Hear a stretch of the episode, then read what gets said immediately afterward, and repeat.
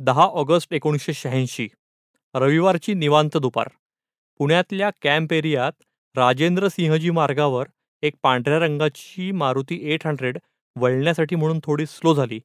तोच त्या कारच्या मागावर असलेली एक बाईक त्या कारच्या बरोबर शेजारी आली आणि बाईकवर मागे बसलेल्यानं कार चालवणाऱ्या माणसावर पॉइंट ब्लँक रेंजनं तीन गोळ्या फायर केल्या. या हल्ल्यात धारातीर्थी पडलेली व्यक्ती कुणी साधीसुधी आसामी नव्हती. तर ते होते देशासाठी दोन युद्धात जीवाची बाजी लावून लढलेले भारताचे तेरावे लष्करप्रमुख जनरल अरुणकुमार श्रीधर वैद्य. या हत्येनं अवघा देश हादरला हळहळला. जनरल वैद्य यांच्या हल्लेखोरांच्या मुसक्या आवळण्यासाठी महाराष्ट्र पोलिसांनी आणि केंद्रीय तपास यंत्रणांनी सर्वात मोठी देशव्यापी मोहीम उघडली. ती मोहीम यशस्वी झाली का? हल्लेखोर नेमके कोण होते? आणि हत्येचं नेमकं कारण काय होतं? जाणून घेऊया मराठी क्राईम कथेच्या या एपिसोडमध्ये.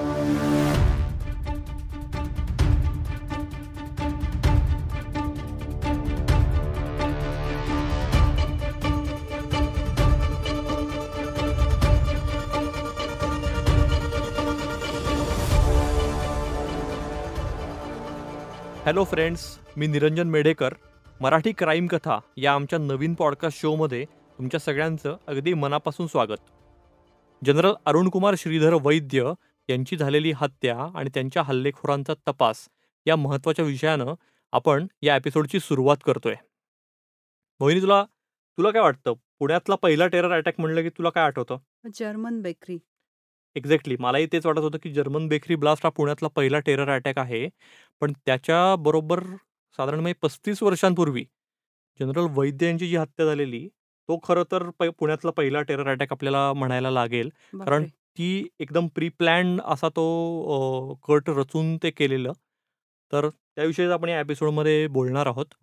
कारण हे हे धक्कादायक अ, होतंय का ह्यानी कारण एकोणीसशे ऐंशीच्या दशकातलं पुणं हे म्हणजे खरोखर पेन्शनरांचं शांत शहर होतं. खरंय.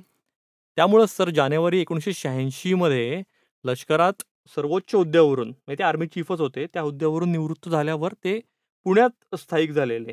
बरोबर. व्हेरस ते मूळचे मुंबईचे होते. जनरल वैद्य हे. पण रिटायरमेंट नंतर एक शांत पीसफुल आयुष्य जगायला म्हणून ते पुण्यात आलेले आणि कोरेगाव पार्क परिसरात ते स्थायिक झालेले. ओके. जनरल वैद्य यांच्यावर अज्ञात मारेकरांनी गोळ्या झाडल्या तेव्हा कारमध्ये काही ते एकटे नव्हते. ते स्वतः त्यावेळी कार चालवत होते. तर त्यांची पत्नी भानुमती आणि त्यांचा बॉडीगार्ड हवालदार रामचंद्र क्षीरसागर हे मागच्या सीटवर होते. जनरल वैद्यांवर एकूण तीन गोळ्या झाडण्यात आल्या. त्यापैकी पहिल्या दोन गोळ्या त्यांच्या डोक्यात लागल्या तर तिसरी गोळी खांद्यात घुसली. अचानक झालेल्या या हल्ल्यानं वैद्यांचं गाडीवरचं नियंत्रण सुटलं आणि ते उलट दिशेने येत असलेल्या दिगंबर श्रीधर गायकवाड या सायकल स्वारावर जाऊन धडकले. प्रसंगावधान राखत गायकवाडांनी सायकल सोडून देत रस्त्याकडेला उडी मारल्यानं ते या अपघातातून बचावले. पुढे गायकवाड हे या केसमधले पहिले प्रत्यक्ष साक्षीदार ठरले. काळ्या मोटरसायकलवरून आलेल्या दोघा मारेकऱ्यांपैकी मागे बसलेल्यानं कारच्या दिशेने फायरिंग केलं तर त्यांच्यासोबत त्यांना कव्हर करायला आणखी दोघंजणं व्हेस्पा स्कूटरवर होते. अशी साक्ष गायकवाड यांनी नंतर पोलिसांना दिली. आता या हल्ल्यात जनरल वैद्य यांचा तत्काळ मृत्यू झाला तर त्यांच्या पत्नी भानुमती जखमी झाल्या. हे सगळं सुरू असताना त्यांचा बॉडीगार्ड काय करत होता? असा साहजिकच प्रश्न नंतर खरंच उपस्थित ग झाला. तू सांगितलंस त्याचं नाव वगैरे पण आणि तो हो. कारमध्ये होता तेव्हा? त्यावर जनरल वैद्य यांच्या सांगण्यावरून आपण पाठीमागच्या सीटवर बसलो होतो असं हवालदार क्षीरसागर यांनी तेव्हा सांगितलं. वास्तविक हे सगळं इतकं क्षणार्धात झालं की क्षीरसागर यांना आपली सर्व्हिस रिव्हॉल्वर काढायलाही वेळ मिळाला नाही. तरीही कार थांबायच्या आधीच त्यांनी मागचं दार उघडत बाहेर उडी मारायचा प्रयत्न केला होता. पण तो प्रयत्न फसल्यानं कारसोबत ते काही अंतर फरफटत गेले. नंतर स्वतःला सावरत हल्लेखोराच्या दिशेनं पिस्तूल रोखेपर्यंत ते पसार झाले होते. हल्ल्यानंतर जनरल वैद्य आणि त्यांच्या पत्नीला जवळच्या कमांड हॉस्पिटलमध्ये नेण्यात आलं. पण तिथे पोहोचण्यापूर्वीच वैद्यांचा मृत्यू झाल्याचं घोषित करण्यात आलं. या हल्ल्यात त्यांच्या पत्नी भानुमती यांच्या मानेला जखम झाली. पण सुदैवानं त्या त्यातून बचावल्या आणि नंतर त्यांनी आपल्या तीन मुलींसोबत जनरल वैद्य यांना लष्करी इतमामात अखेरचा निरोप दिला. जनरल वैद्य यांच्यावर हल्ला झाल्यावर पुढच्या अर्ध्या तासात पोलिसांनी संपूर्ण शहराची नाकेबंदी करत पुण्याबाहेर जाणारे सगळे रस्ते बंद केले. पण त्यावेळचं पुणं आत्ता इतकं पसरलेलं नव्हतं. शिवाय हल्लेखोरांचं प्लॅनिंगही परफेक्ट असल्यानं पुण्याबाहेर पडायला त्यांना तेवढा वेळ पुरेसा होता वर्षाचे तीनशे पासष्ट दिवस कडेकोट सुरक्षा व्यवस्था असलेल्या लष्कराच्या दक्षिण मुख्यालयापासून म्हणजेच आर्मी सदन कमांडपासून हकेच्या अंतरावर जनरल वैद्यांवर हल्ला झाल्यानं सुरक्षा यंत्रणाही हादरल्या मी तुला सांगतो मोहिनी. सदन कमांड एरिया जो म्हणतोय ना आपण कॅम्प मधला जिथे हो हा हल्ला झालेला. तर तिथे मी बऱ्याच वेळा गेलोय म्हणजे रिपोर्टिंगमध्ये असताना पण. बरेच तिथे प्रोग्राम्स वगैरे असायचे तर खरंच आहे म्हणजे हे खरंच आश्चर्यकारक आहे कारण ती सिक्युरिटी खरंच खूप टाईट असते. हो. त्यामुळंच हा हल्ला कोणत्याही स्थानिक हल्लेखोरांनी केला नसून यामागे खलिस्तानी अतिरेक्यांचा हात असणार हे स्पष्ट झालं. हल्ल्याच्या दुसऱ्या दिवशी खलिस्तान कमांडो फोर्स या अतिरेकी संघटनेनं निनावी पत्राद्वारे या हल्ल्याची जबाबदारी स्वीकारली. तसंच ऑपरेशन ब्लू स्टारमध्ये सहभागी असलेल्या आणखी तीन लष्करी अधिकाऱ्यांची अशाच प्रकारे हत्या करणार असल्याची धमकीही त्यांनी दिली. बापरे! हो ना. या हल्ल्यामागचं खलिस्तानी कनेक्शन नेमकं काय होतं हे जाणून घेण्यासाठी आपल्याला त्या आधीच्या किमान पंधरा वर्षाच्या इतिहासात डोकवावं लागेल. हो. म्हणजे. अ, भारत पाकिस्तान एक एकाहत्तरचं युद्ध आपल्याला माहिती आहे. आपण नुकतीच त्या युद्धातल्या विजयाची पन्नाशी साजरी केली पन्नास वर्ष झाली त्या युद्धाला. बरोबर. तर सोळा डिसेंबर एकोणीसशे एकाहत्तर या ऐतिहासिक दिवशी पाकिस्ताननं भारतासमोर सपशेल शरणागती पत्करली आणि पूर्व पाकिस्तानातून फुटून बाहेर पडत स्वतंत्र बांगलादेशची निर्मिती झाली. एकोणीसशे पासष्ट आणि एकाहत्तर या दोन युद्धांमध्ये जिव्हारी लागलेल्या पराभवातून पाकिस्तान सर्वात मोठा धडा शिकला तो म्हणजे भारताला पारंपरिक युद्धात हरवणं आपल्याला बाप जन्मात शक्य नाही. त्यामुळंच बांगलादेशला पाकिस्तानातून तोडल्याचा बदला काश्मीर मुक्त करून आणि खलिस्तान प्रजासत्ताक निर्माण करून घेण्याच्या आणाभाका पाकिस्तानी लष्कराकडून घेतल्या जायला लागल्या. त्याचीच परिणती म्हणजे एकोणीसशे ऐंशीच्या दशकात पंजाबमध्ये स्वतंत्र खलिस्तानच्या मागणीसाठी अतिरेकी चळवळीनं जोर धरण्यात झाली. खलिस्तानी चळवळीनं देशाच्या अखंडतेला आणि अस्मितेला मोठंच आव्हान निर्माण केलं. त्यामुळंच या चळवळीचा बिमोड करताना जून एकोणीसशे चौऱ्याऐंशीमध्ये त्यावेळच्या पंतप्रधान इंदिरा गांधी यांच्या आदेशावरून ऑपरेशन ब्लू स्टार पार पडलं. ऑपरेशन ब्लू स्टारचं नेतृत्व आणि या संपूर्ण मोहिमेची आखणी जनरल वैद्य यांनी केली होती. अमृतसरच्या सुवर्ण मंदिर परिसरात पार पडलेल्या या ऑपरेशनमध्ये खलिस्तानी चळवळीचा म्होरक्या जनरल सिंग भिंद्रानवाले याच्यासह अनेक खलिस्तानी अतिरेक्यांना भारतीय लष्करानं संपवलं. ऑपरेशन ब्लू स्टार ही अनेक अर्थांनी निर्णायक अशी घटना ठरली कारण या ऑपरेशननंतर खलिस्तानी चळवळीचा जोर ओसरला. पण ऑपरेशन ब्लू स्टारचा प्रतिशोध बदला म्हणून ऑक्टोबर एकोणीसशे चौऱ्याऐंशीमध्ये पंतप्रधान इंदिरा गांधींची हत्या झाली. त्यामुळं जनरल वैद्यांच्या हत्येमागे खलिस्तानी अतिरेकीच असतील असा तपास यंत्रणांचा अंदाज होता. जनरल वैद्य यांच्या हत्येनंतर महाराष्ट्र पोलिसांनी राज्यव्यापी अलर्ट जाहीर केला. तर दहशतवादी कारवायांचा विशेष अभ्यास असलेले सीआयडीचे दोन डिटेक्टिव्ह खास मुंबईहून पाठवण्यात आले. अमृतसरपासून दिल्ली मुंबई पुण्यातील पोलीस आणि इंटेलिजन्स ऑफिसर्स हल्लेखोर नेमके कोण असतील याचा कसून शोध घेत होते? पंजाबचे तत्कालीन पोलीस प्रमुख ज्युलिओ रिबेरो यांच्या मते हल्लेखोर मूळचे पंजाबचे असले तरी ते काही काळ महाराष्ट्रात वास्तव्यास असण्याची शक्यता होती. मुंबईतल्या एका बँकेत पडलेल्या दरोड्यातल्या हल्लेखोरांचा वैद्यांच्या हत्येमागे हात असावा अशी शक्यता रिबेरो यांना वाटत होती. वास्तविक जनरल वैद्य यांच्या जीवाला धोका असल्याचे किमान चार इशारे पंजाब पोलिसांनी केंद्र सरकारला दिले होते. बापरे! हो ना. असं कळतंय. पण आपल्या जीवाला धोका आहे याची जाणीव खुद्द जनरल वैद्य यांनाही होतीच. ऑपरेशन ब्लू स्टार नंतर लष्करी सेवेत असताना त्यांना धमक्यांची निनावी पत्र नियमित येत होती. जानेवारी एकोणीसशे शहाऐंशी मध्ये ते निवृत्त होऊन पुण्याला स्थायिक झाल्यावरही धमक्यांचं हे सत्र थांबलं नव्हतं. पण चाळीस वर्षांहून अधिक काळ लष्करात सेवा बजावलेल्या आणि एकोणीसशे पासष्ट एकोणीसशे एकाहत्तरच्या दोन्ही युद्धांमध्ये अतुलनीय पराक्रमाबद्दल राष्ट्रपतींच्या हस्ते महावीर चक्रानं त्यांना गौरवण्यात आलं होतं. म्हणूनच जनरल वैद्य यांनी या धमक्यांकडं लक्ष दिलं नाही. जनरल वैद्यांच्या हत्येच्या आधी आठवडाभरच आधी एका स्थानिक वर्तमानपत्रानं एका निनावी पत्राचा हवाला देत वैद्यांच्या जीवाला धोका असल्याची बातमी पहिल्या पानावर प्रसिद्ध केली होती.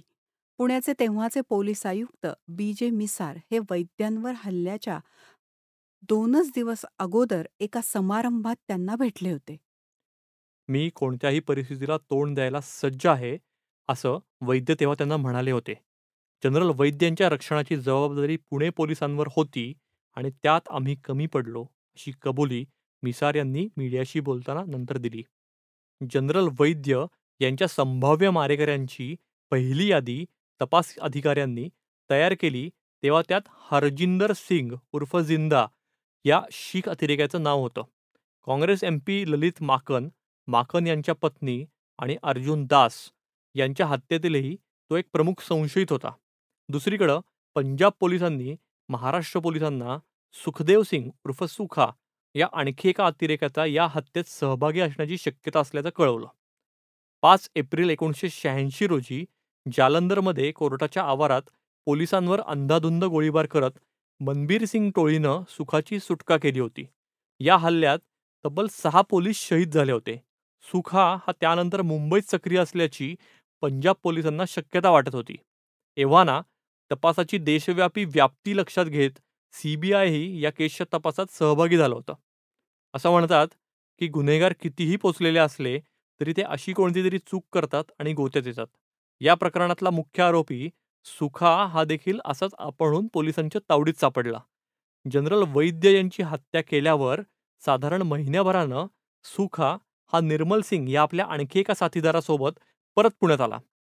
वैद्यांच्या हत्येसाठी वापरलेली मोसर ही चायनीज बनावटीची नाईन एम एम पिस्तूल आणि काळ्या रंगाची सुझुकी बाईक सुखा पुण्यातच साळुंके विहार परिसरात त्यानं भाड्यानं घेतलेल्या घराखाली सोडून गेला होता. सीबीआय अधिकाऱ्यांच्या मते सुखानं परत पुण्यात यायची रिस्क घेतली कारण पोलिसांनी वैद्यांच्या हत्येतल्या ज्या चार संशयितांचे फोटो प्रसिद्ध केले होते त्यात सुखाचा फोटो नव्हता. तर आपली बाईक घेऊन मुंबईच्या दिशेनं सुखा आणि निर्मल सिंग निघाले असताना पुणे मुंबई हायवेवर पिंपरी चिंचवड परिसरात ते एका ट्रकला धडकले. आजूबाजूचे बघे आणि ट्रक ड्रायव्हर जेव्हा त्या दोघांच्या मदतीसाठी त्यांच्या जवळ गेले तेव्हा त्यांना सुखानं बुटापाशी लपवलेलं पिस्तूल दिसलं. त्यावर शांत राहण्याऐवजी सुखानं पिस्तूल काढून गर्दीवर रोखलं आणि तो जोरात ओरडला. ए नीट बघून घ्या आम्हाला. आम्हीच जनरल वैद्यांचा खून केलाय. कळलं का? आता इथे एक गोष्ट फक्त मला क्लिअर करायची आहे की हल्लेखोर म्हणजे सुखा किंवा निर्मल सिंग जिंदा हे जरी मूळचे पंजाबचे असले तरी त्यांच्यावर डाऊट येऊ नाही. म्हणून त्यांनी मुद्दामून क्लीन शेव केलेलं किंवा ते पगडी घालत नव्हते या सगळ्या अ, त्यांनी जेव्हा खून वगैरे केला तेव्हा किंवा नंतरच्याही काळात. आणि ते मुद्दामून मराठीतही बोलत होते की डाऊट येऊ नये की ते मूळचे पंजाबचे आहेत म्हणून. त्यानंतर त्यानं गर्दीच्या दिशेने फायरिंग करण्याचा प्रयत्न केला. पण सुदैवानं मिसफायर झाल्यानं कुणी जखमी झालं नाही. बाईकवरून पडल्यानं सुखाच्या पायाला मात्र मोठी दुखापत झाली. त्यामुळं ते दोघं बाईक तिथेच टाकून पिंपरी रेल्वे स्टेशनच्या दिशेनं पळून गेले. त्या बघ्यांपैकी नारायण बजरंग पवार हा तडक पिंपरी पोलीस स्टेशनमध्ये गेला आणि त्यानं इन्स्पेक्टर ए आय पठाण यांच्या कानावर ही सगळी हकीकत घातली. पठाण यांनी त्वरित पावलं उचलली आणि आपल्या टीमसह ते घटनास्थळी रवाना झाले. त्यावेळी त्यांना दोघं जण मुंबईच्या दिशेनं चालत निघालेले दिसले. ते दिसेल त्या बस आणि ट्रकला हात करत थांबवण्याचा प्रयत्न करत होते. पोलिसांना बघतात सुखानं परत एकदा पिस्तूल काढत फायर करण्याचा प्रयत्न केला पण पठाण आणि त्यांच्या टीमनं शितफीनं त्या दोघांना पकडलं. सुखा आणि निर्मलकडून एक रिव्हॉल्व्हर दोन पिस्तुलं आणि एकतीस काडतुसं जप्त करण्यात आली. या उल्लेखनीय कामगिरीबद्दल Pathan sub inspector B P. Nimbalkar आणि कॉन्स्टेबल जी. एस. साबळे यांना नंतर गौरवण्यात पण आलं. सुखा पोलिसांच्या ताब्यात आल्यानं जिंदाच्या टोळीचा कणाच मोडल्यासारखं झालं. कारण त्यानंतर सहाच महिन्यात म्हणजेच मार्च एकोणीसशे सत्त्याऐंशीमध्ये पोलिसांनी जिंदाला दिल्लीच्या एका गुरुद्वारातून अटक केली. जनरल वैद्य यांच्या हत्येतले मुख्य सूत्रधार आणि मारेकरी सुखा आणि जिंदा हेच दोघं असल्याचं सिद्ध झाल्यानं या दोघांनाही एकवीस ऑक्टोबर एकोणीसशे एकोणनव्वद या दिवशी मरेपर्यंत फाशीची शिक्षा सुनावण्यात आली. तर त्यानंतर तीन वर्षांनी म्हणजे नऊ ऑक्टोबर एकोणीसशे ब्याण्णव रोजी या दोघांना पुण्याच्या येरोडा कारागृहात फाशी देण्यात आलं. तुम्हाला अतिरेक्यांकडून जिवे मारण्याच्या सतत धमक्या येत आहेत याची तुम्हाला भीती नाही वाटत? असं निवृत्तीच्या दिवशी जनरल वैद्य यांना दिल्लीत पत्रकारांनी जेव्हा विचारलं तेव्हा ते बाणेदारपणे म्हणाले आजवरच्या आयुष्यात मी दोन युद्ध पाहिलेत. त्यामुळं मी कोणत्याही धमक्यांना भीक घालत नाही. आणि त्यातूनही एखादी गोळी जर माझा वेध घेणारच असेल तर माझं नाव असलेली ती बुलेट येईलच. फ्रेंड्स मराठी क्राईम कथेचा हा एपिसोड तुम्हाला कसा वाटला आम्हाला नक्की कळवा. आम्ही दोघंही तुमच्या फीडबॅकची वाट बघतोय. तुम्ही तुमचा फीडबॅक मला माझ्या इंस्टाग्राम अकाउंटवर निरंजन मेढेकर या अकाउंटवर कळवू शकता. याशिवाय हा podcast Spotify Apple podcast Jio Saavn आणि यूट्यूबवरही अवेलेबल आहे. त्यामुळे नक्की सबस्क्राईब करा. आणि तुम्हाला आवडला असेल तर तुमच्या मित्रांनाही लिंक नक्की पाठवा. येस पुढच्या एपिसोडमध्ये भेटूया. अशाच आणखी एखाद्या इंटरेस्टिंग केससोबत